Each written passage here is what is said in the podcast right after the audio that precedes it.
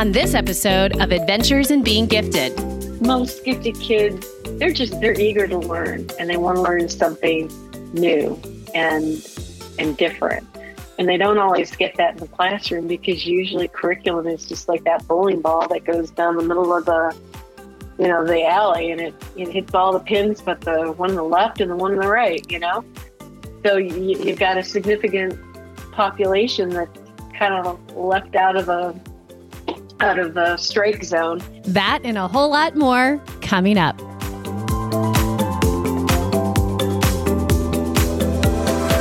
Hello, everyone, and welcome to the Adventures in Being Gifted podcast. I'm Jill Hartsock. And I'm Jessica Mullen. And we're two experienced gifted teachers and your hosts. This podcast is a place for parents, educators, and students living the gifted adventure. In each episode, you'll hear stories, practical tips, and deep dive into relevant topics related to being gifted. So come along for another episode of Adventures in Being Gifted.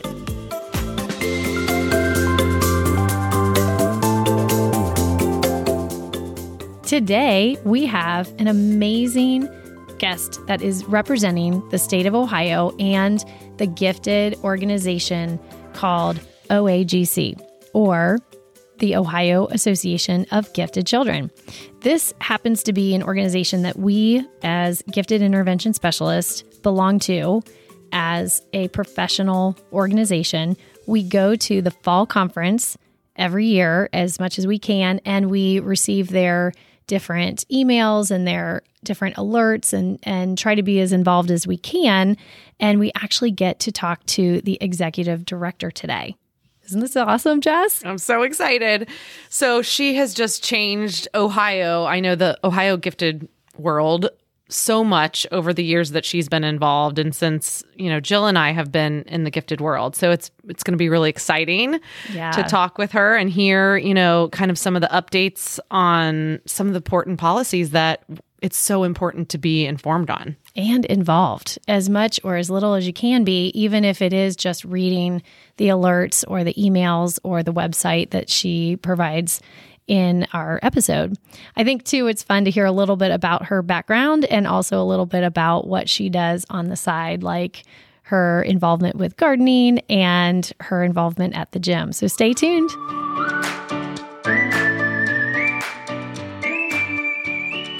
Today's guest is the executive director at Ohio Association of Gifted Children with a background in business and a master's in management. She is a mother of three gifted children, a gardener, enjoys reading, and loves going to the gym. Welcome to Ann Sheldon. Glad to be here.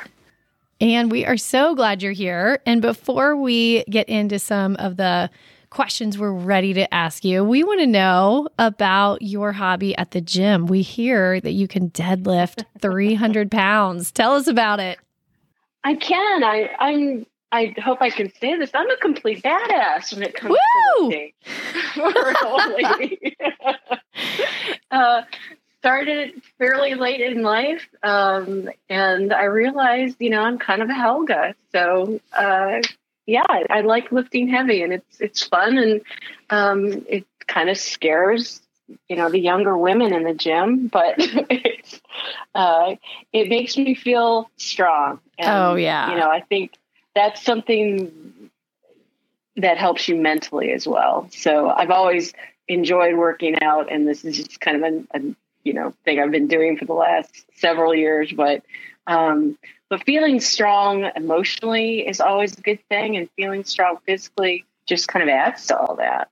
We cannot agree more. So, I also started working out at the gym about two years ago, and I mm-hmm. cannot I cannot lift 300 pounds. I have a couple of things I need to be careful with my back, but I yeah. admire you being able to lift that much. But just even like you're saying, that day in, day out, being able to be at the gym, feeling confident about yourself, and even just having that release from everything else in your life. It is a huge part of who I am and just helping me mentally. So I love that you're also doing the same. Yeah.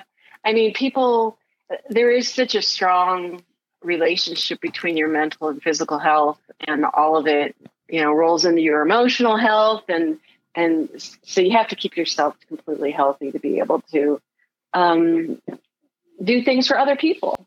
Absolutely. And we'll come back to that point, I'm sure, in just a little bit. So, Ann, go ahead and tell us how did you end up at OAGC and how did you kind of enter into the gifted world with your background being more business oriented? Yeah, I mean, it's probably not a, a an uncommon story in terms of how educators get into gifted education or you know gifted advocates get into their role. Um, i had a gifted kid. It started with my with my oldest who uh, we moved to ohio uh, about 30 years ago from we were in texas at the time. We kind of moved all over the place. And um, I, you know being from the midwest uh, i grew up in michigan um, i just had this kind of bias that, oh, well, of course, the Ohio schools, you're the good old Midwest schools, they're going to be way better than the Texas schools. And I was so wrong. I got here, she had done kindergarten in in San Antonio, and we got here, and it was a disaster. First grade was just terrible. Wow. So, you know, the, the pivotal conversation really was like three weeks into the school year where it was clear she was super unhappy and and the first grade teacher, she phoned me and I thought, oh, well, this is good. At least she knows. And she said, Oh, Mrs. Sheldon, you know, I just wanted to let you know that part of what I do is I I give all the kids, you know, the end of the year test and all the subjects to see how much ground I've I've got to cover this year. And um, um, your daughter, she she answered every single question correctly. And I said, wow. Oh, okay that's good. I said, so when are you going to move her on to the second grade curriculum? And there was just dead silence on the phone. No. And she said, Oh, Mrs. Sheldon, we're not allowed to do that. And again, there was dead silence on the phone. And I said, Well, my daughter's not allowed to sit in your class all year and learn nothing. And that was it. So I started as a, you know, uh, an advocate for my oldest and soon started advocating at the school, the district level, um, and then that that moved on to the you know the state level and a little bit at the national level. So how so the rest was history. Yeah. how fast did that kind of timeline go? So if your daughter it all started when she was in first grade, did that take right. years? Did that take months? How quickly were you able to kind of progress from that conversation with the first grade teacher to where you are now?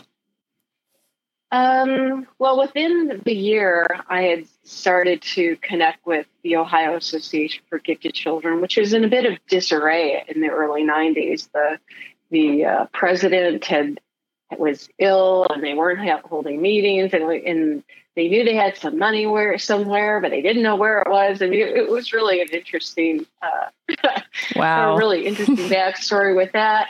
Um, but they were very open to having, you know, parents as as advocates. So they, uh, you know, they opened up like a, a position on the board. And I started, you know, going to state board of education meetings and um, going to the legislature and you know everything i i learned i i just learned by doing it um so uh, and I was really bad at it at the beginning. I, I was so obnoxious. I'm pretty obnoxious anyway, you know, but, um, because I tend to be fairly blunt. But I was so bad. You know, those are the days when internet was just coming online and I did have the internet, but it was the old phone internet where you get, you know, 30 minutes a week or whatever it was. dial up. but the you dial up, it was dial up. Yeah. And I remember AOL. there was some issue of the state board. Yes, I, I, still have my AOL account and it drives my kids nuts. But I, but it's like, listen, it's retro. I'm never getting rid of it. I do have five Gmail accounts, but I'm never getting rid of my AOL account. They might be worth something in a couple years. Yeah, yeah, they're called vintage. Right, right, right. But I do remember probably the the most obnoxious thing I did was, uh, well, of well, of many, uh, was I sent this 13 page long a letter about some issue before the state board, the state board president, and I faxed it to her. oh my goodness. there were no file attachments back then.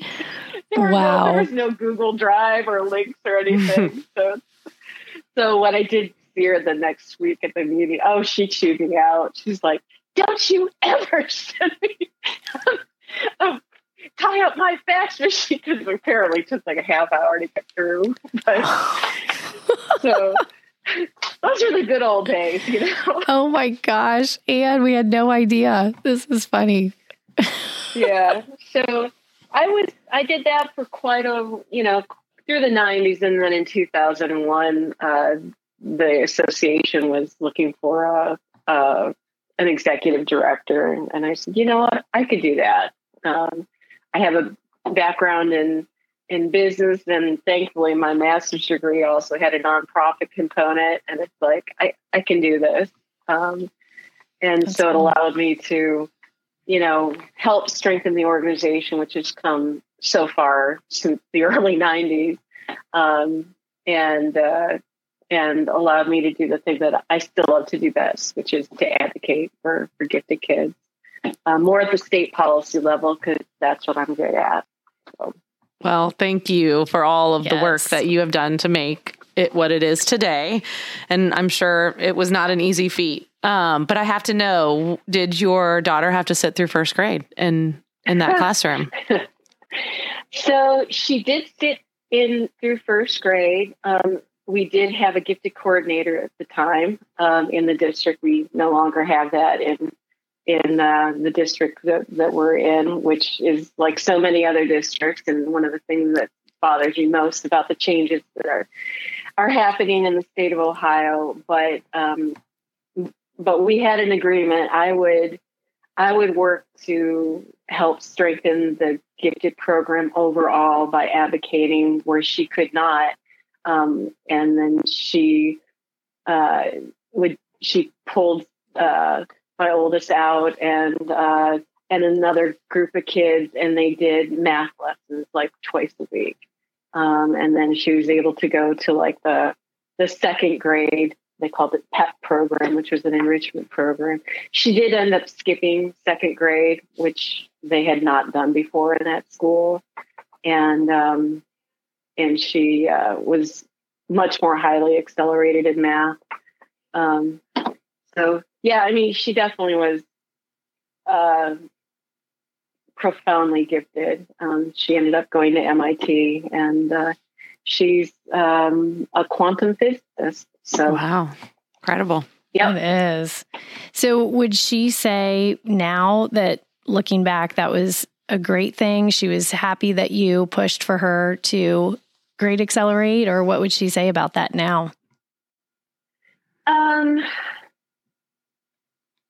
I think she was fine with it. Um, she was a little trepidatious at the time, you know, for maybe like two weeks. But what is so important is they put her in a classroom with a very receptive teacher. Hmm. And she loved her third grade teacher. And that was that was the secret sauce there.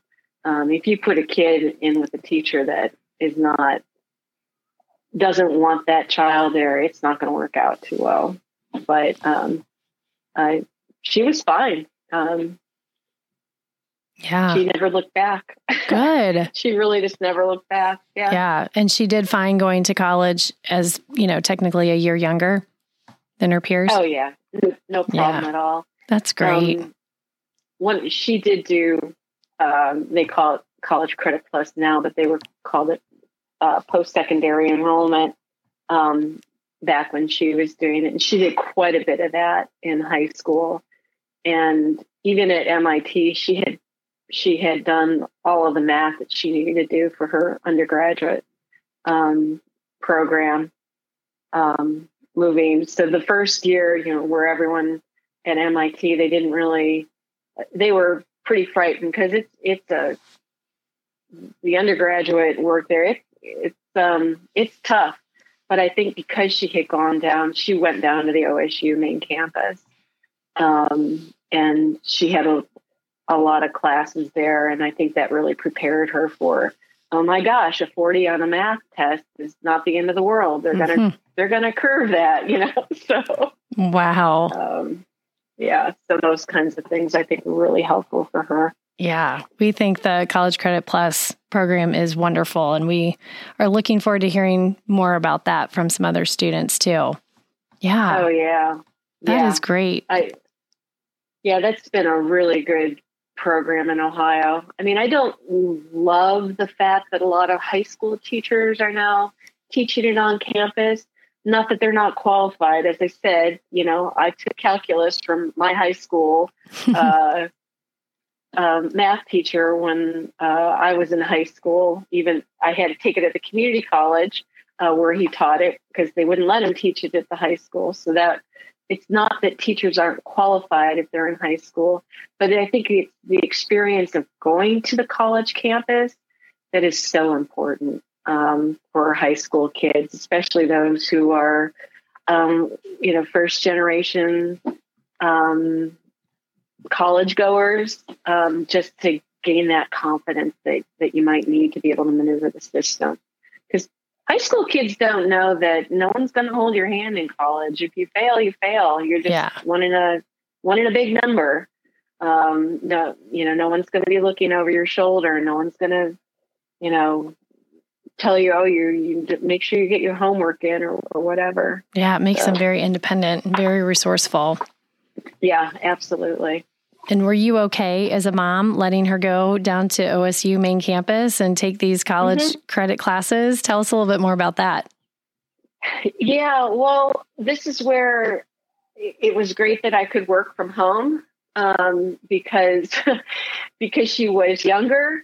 I had to drive her down um, the first year, and she actually had to get her 50 hours of you know driver's training and so we would drive down through a pretty unsavory part of uh, Columbus to get to campus. Um, we she learned how to do urban driving at night, which sorry folks, you don't stop the lights if you're a single young lady in a car. You just keep going in a bad neighborhood. I grew up in the yeah. Detroit area, so um, so um, you know, she she learned how to get her driver's training in, and then you know they she had a, a permit parking, and so when she was able to go on her own, I was like, shoot, that's great because I used to have to drop her off, go to a Starbucks, and um, you know do some work there and pick her up. But you know, it was an hour out of my day, you know, just driving her back and forth or being driven back and forth but uh, it, it was worth it. She got a lot out of it. So, Ann, I would love to wrap back around to what you mentioned about your the current district that you live in now and how mm-hmm. they don't have a gifted coordinator. No. No. Is it a they, gifted program or a gifted coordinator? They do have gifted services. Okay. Um, but they do not have a gifted, a dedicated gifted coordinator, like so many districts. You know, when I started out, um, and I I've been tracking the, the data for a while. The number of gifted coordinators in the state it just goes down each and every year. Mm. So while they may get some, um, I don't think they even get anything from the ESC. Usually, it's just some a principal or something where they tack the duties on, or a curriculum coordinator. Um, and that's all well and good, but man, if you don't have someone with gifted doing the curriculum and the and the developing the service models at every single level, I, I think it it it's not as good a program. Um, so it, it's one of the things that that bothers me a lot about where we're going in Ohio, where there seems to be fewer gifted coordinators, you know, ESC coordinators who are providing services to way too many districts. Um, and and even more, you know, moving away from gifted intervention specialists and and saying, okay, classroom teachers, you're in charge of, of gifted now. I mean, they do get 60 hours of, of professional development. Some of it's great. Some of the professional development is really good, but others, it, the quality control is not there. So mm-hmm. it, I mean, it, it is good to to have some flexibility for districts to provide services, but I do think we've gone maybe a little bit too far, and that we need a little bit of quality around what services are being provided. And can you tell us what you're doing like right now in OAGC to kind of advocate for changing that direction? Well, funny you should mention. um, we we did get a few things in the budget um, that at least help for some visibility. Um, the budget bill has to do with funding the state operations, but there's a lot of policy that goes in there. Um, Tell us it, about it.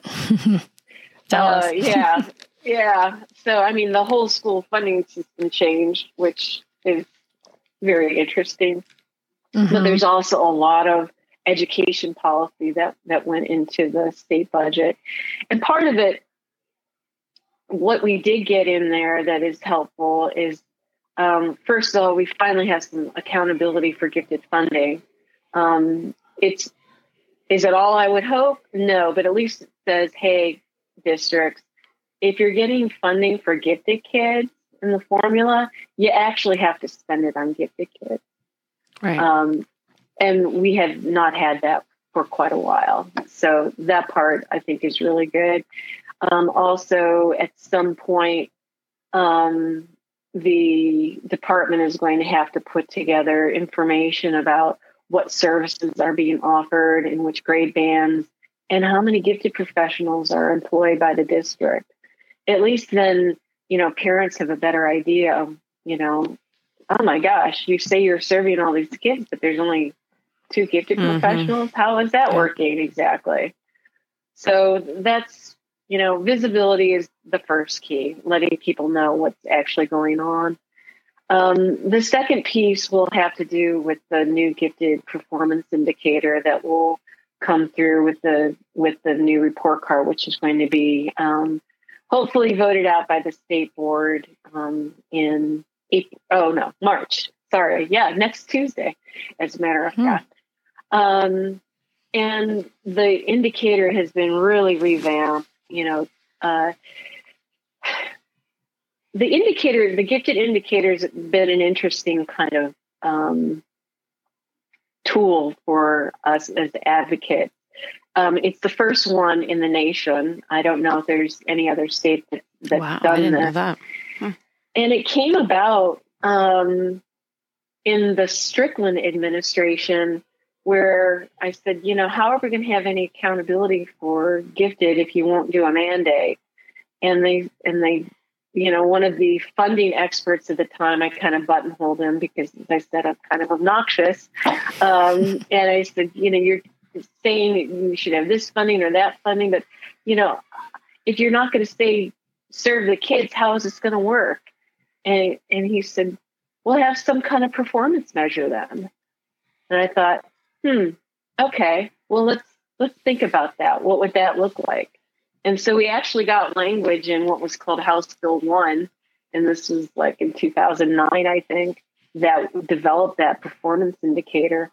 And what's interesting is that House Bill 1, once the Kasich administration got into office, they eliminated almost the whole darn bill mm. and all the language in it. But the gifted indicator stayed. Mm. And it it's remained throughout, you know, all the administration.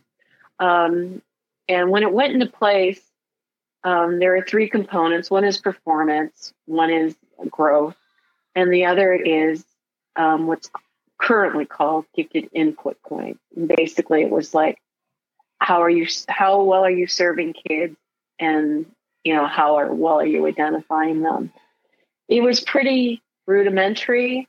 It is pretty pretty rudimentary, and we quickly knew that we needed to make some changes, which we have done now, and those will flow through into the next indicator. Because one of the things we know for sure is we are doing a really, really bad job identifying economically disadvantaged kids mm-hmm. as gifted and underrepresented minority kids as gifted. And we know we have to do a better job with that. So there's going to be a lot more weight put on that that issue. So, um, do you feel like we're going in the right direction? In in terms of some of the accountability, I do. Okay. Um, and I, the other piece of what's going to be happening policy wise is here is that we're going to be um, redoing the rule, the gifted rule, which is um, this is a little bit technical, but it's administrative code that kind of governs how districts um, apply the law for gifted students. Um, and it, it, does cover both identification and, and service. And the rule has to be uh, revisited every five years by, by law. So we're up for review. Um, and we had quite a few changes to the rule the last time around, including the fact that classroom teachers could provide gifted services, um, but uh, they had to get 60 hours of, of professional development. Um, we know now that that some of the districts are doing a good job with that, but others are not. You know, even if those teachers in the classroom have that PD, they're still supposed to be supported by a gifted intervention specialist or a coordinator, someone with gifted background. And that is not always the case. So the other thing that we got into the budget bill is that um, the ODE can, they've always been able to, not always, but back to 1989, they've been able to audit gifted identification numbers at the district. Well, now they can also audit services. So districts that are not actually providing real services, um, parents will have the ability, you know, to talk to the department and say, "Hey, can you talk to my district about this?" They're they're not actually doing anything. It's a spelling bee or you know whatever. Hmm. So I hope that we can strengthen the rule and get a little bit more quality control around what service means because I think we have to we have to tighten up those definitions. Um, yeah, we probably need to add more flexibility in terms of how gifted kids are served, but I think we've gone too far and we need to to pull back on that a bit. So do you think in you know your hands in this and your prediction, do you think that the newly updated gifted role as you you know revisit, do you think that HQPD piece will change a little bit or stay the same? Um I think it will stay the same. I think there are going to have to be other quality controls around what it needs to look like. And also, once you are done with the four years of PD, you don't stop learning right. about gifted. And there's there's very nebulous language about what happens after that. Mm-hmm. Um, classroom teachers, if they're going to be service providers, they need to continue to to have gifted PD in you know beyond the, the initial 60 hours. So I hope we can strengthen that a lot too. Have you seen a district that is doing their HQPD really well that you could just describe so that other districts listening or teachers or GISs could be taking notes and maybe implementing that in their own district? Um, I'm going to be completely honest with you. I would say the last couple of years with the pandemic have been terrible. Mm. and I think the thought of classroom teachers getting their HQPD, it really it, it hasn't happened in a lot of areas. So um, I'm not going to talk about specific districts. There are some that I think do a pretty good job, and some districts have gone so far as as you know said you know we need to have more gifted intervention specialists overall oh, how about good. and and they've you know chosen in various you know grade levels it's like can you get your gifted intervention specialist license so um you know there are, it really depends so much on district leadership um and to a certain extent building leadership but you have to have mm-hmm. a superintendent that supports gifted um, and to do that, you have to have a, a board that supports gifted as well. It's very helpful. And that's mm-hmm. where gifted advocacy really does come in. Um, I've been thinking a lot about gifted parents and what we used to do in the olden days. You know, there used to mm-hmm. be a mm-hmm. lot more gifted parent groups, and they did a lot of good at the local level. Um, you know, we are having a hard time getting gifted parents even to fill out surveys. You know, when we're asking, "How can we help you?" because they're so tired. They mm-hmm. they just don't can't do one more thing. But then I think about all the parents who went and complained to board meetings about we don't want to wear a mask or we don't want to have critical race theory, even though it's not taught in any single school district in Ohio. And I think, okay, where did they get their energy? Mm-hmm.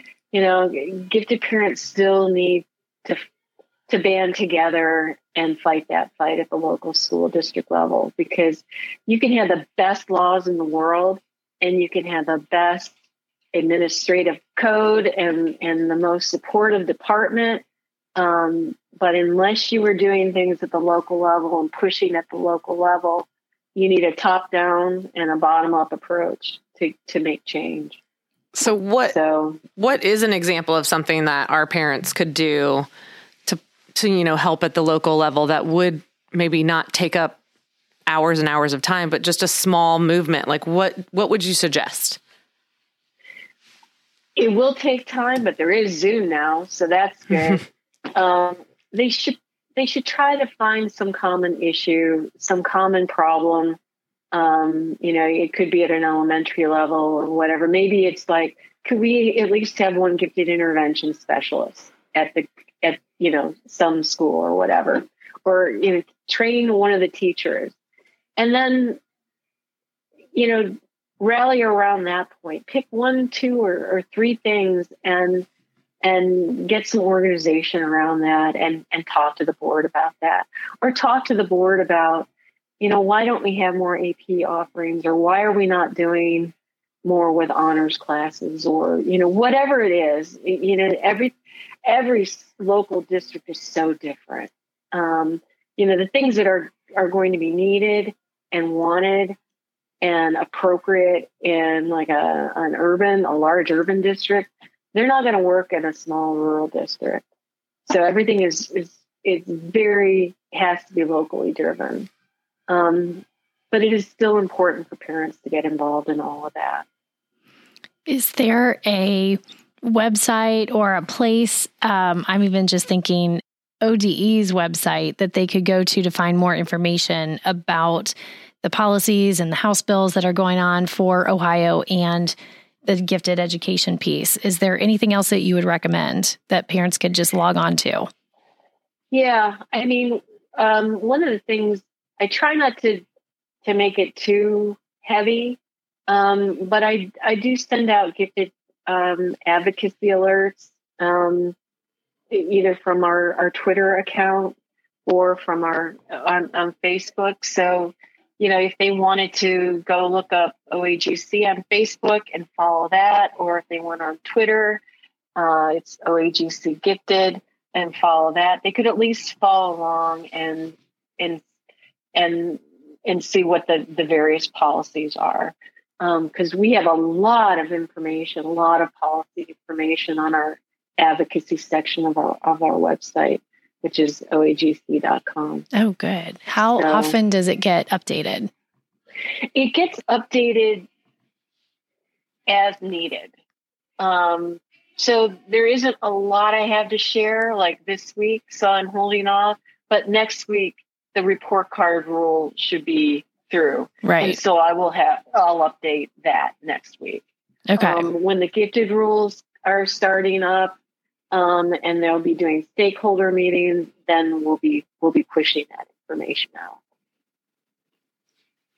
Okay. So what, if we're thinking about students here and if they're not getting the services that they need, maybe from their district, what other kind of resources could we share with our families or that you know that are maybe in Ohio that our gifted students can, you know, dip into? I mean, I would I would start a conversation at the district level just to see what they might do. But I I was thinking about this the other day because um, you know, as a as a parent when in the olden days, you know, when internet was just, you know, dial up, um, we would get, you know, just workbooks and stuff like that from the teacher supply store. you know, that was enrichment, you know. it's like which isn't really ideal, or the library, though the library is still an amazing source. But when you think, especially during the pandemic, the number of incredible resources that are out there online, um, the Google is your friend.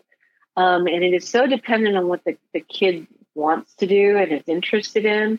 I, I don't know that you have to actually be a teacher to your child, but I think you do need to offer um, some outlets of their interest. You know, if their interest is art, then do take them to the museum. Do try to, you know, there are virtual tours of, of various things. There are probably even some art classes that you can do online or in person. So, you know, parents need to be driven by the the needs and the wants of their children.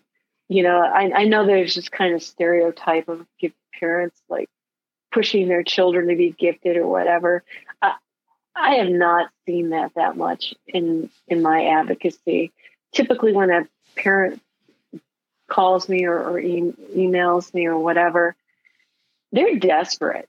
And almost hmm. always hmm. they will say something to me like, Well, I don't want my kid to be gifted, but here we are. And it's like, That's right. And by the way, you're sending a hugely negative message to your kid telling them that you don't want them to be gifted. Right. so hmm. try to be a little positive about that, even though I know it's pain.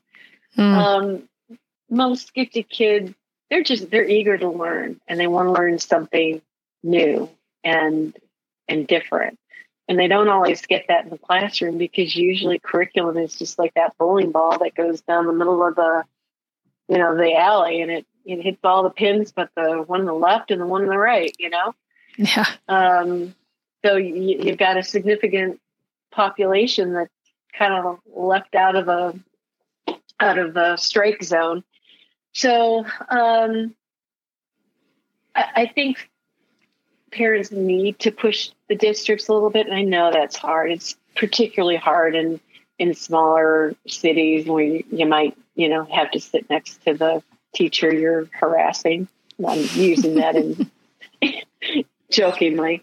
Um, if you have to sit next to them church the next Sunday, it gets to be difficult. But there's a way to do that that is it's like, hey, you know, can we work together? How what can we do? Um, but also, I think there are opportunities out there, many more so than when I I was raising my kids that that parents can avail themselves of. Though I do fully understand how terrible it is right now, where a lot of people are still working from home. There are still COVID issues. There are still, and we have kids that, um, you know, like second graders have never had a normal school year. Right. And, um, you know, and mm. talking to my educator friends and my board, I see the exhaustion on their faces. And, and I'm here to tell people the kids are not all right um, you know, they may get back to an academic level in a year or two, but there are some mental health issues that we're going to be dealing with mm-hmm. for a long mm-hmm. time. Um, and the little ones are barely, you know, as one of my friends said, yeah, they're first graders and they're practically feral because they never learned how to be a school child. You know, they never learned how to line up or do those things you learn to do in kindergarten. Um, so it, we've got it's going to be it's going to be rough. Um, I know we're identifying fewer children right now. Um, I know some of it is the lack of, of testing, but some of it is just kids are they are falling behind. So speaking of, sorry, your, that's not too. No, this is great. speaking of the mental health piece, and you have three gifted children of your own. Now, granted, they are on their own and you know out of your nest. How are they finding? some peace with this or just working through the mental health piece of living through a pandemic for two years? Um, it's been interesting. Each one of them, as a gifted adult and gifted in very different ways, has dealt with it differently. Um, one of my kids goes to therapy, and that kid is the most adjusted. so um, I will just say, uh, I'm a I'm a uh, I'm a fan of the therapy. Um, I think it's not a bad idea. Um, uh, another kid just really wasn't uh, just felt so stymied by the lack of being able to live their lives, you know. Hmm. So it, it has been definitely disruptive for for all the kids. It's been disruptive for for me and my husband. Actually, my husband did super well. He retired right before the pandemic, and and he's kind of an introvert anyway. So he's been happy as a clam. So. Perfect timing. yeah, definitely. Well, it sounds like we're all kind of in this together as the tagline has been said over the last two years and we're all just really trying to figure these things out together and as a you know as individual family members like your family um, i know for our families we're all dealing with you know trying to be as normal as we possibly can in this new quote unquote life and I think you're right what you said about just that balance of finding other hobbies and mental outlets, yeah. but also utilizing what we have on the internet now that we do have so many resources out there. And then also just our community, like our local communities, our state communities, and our, you know, national communities, how we can kind of go from the top to the bottom and join yeah. together. I think you kind of nailed it all together and it's it's really something that we can carve time out to do. We just have to do it. You have to make the time to do it. Yeah. Yeah. But like everything else like like working out you just you schedule the time to do it. Absolutely. I mean i will tell you i um, i went through the master gardener program uh, right before during the pandemic. And i will tell you it saved my life. Hmm. Really? being able to get out and, you know, the one thing you could do was be outside. Yeah. So, and then, you know, just, and then, you know, all these tremendous people and, and, uh, you know, working in a community garden was super fun and very fulfilling and learned a ton of new things. And so, yeah, it, there's never, it's never too late to learn something new and to get excited about something. Um, lifelong learning is no joke. It's it's incredible. You nailed it. We couldn't agree more. It is all about lifelong learning. What are you going to put yourself out there to learn next and carving out that time? Absolutely. Yeah, I would encourage, especially um, mothers, um, take some time for yourself. It's one thing I probably regret not mm. doing, you know, in, in the thick of things. Um, because it, you know everyone needs you. Everybody needs you. Your work needs you. Your husband needs you. Your kids need you. Your your parents need you. But sometimes you just need to be left alone for a minute. Yeah 100% um, yeah Thanks for that. Easier said than done. yeah, definitely. yeah. Well, Ann, thank you so much for giving us your time today and being here to talk with us. And we have had a great time. Great. I had a ball. Thank you so much. Yes. Thanks, Ann.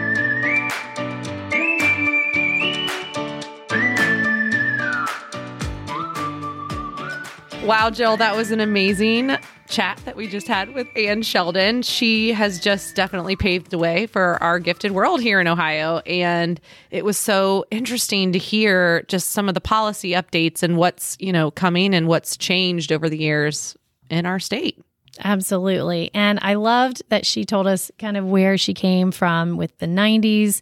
Um, timeline and what was going on way back when her kids were little to where she is now and the involvement that she has really spearheaded. So it's really exciting that we're able to hear these things that are coming up in the next couple weeks and months of this current year of 2022 and just to see the direction that gifted and the policymakers are headed for our state. I think it's also important that we kind of take note as you know, teachers, parents, gifted intervention specialists, even kids themselves, students themselves, how we can be involved in our local, you know, school districts in terms of advocating for gifted representation, gifted services, gifted just awareness, but also at the state level. I think that's so important to not forget. There is stuff going on and there's ways for us to get involved and hear about it. Yeah, and whether you're in Ohio or not, to follow the like gifted association of your state, whether you're on social media or if it's just signing up for an email to just be in the know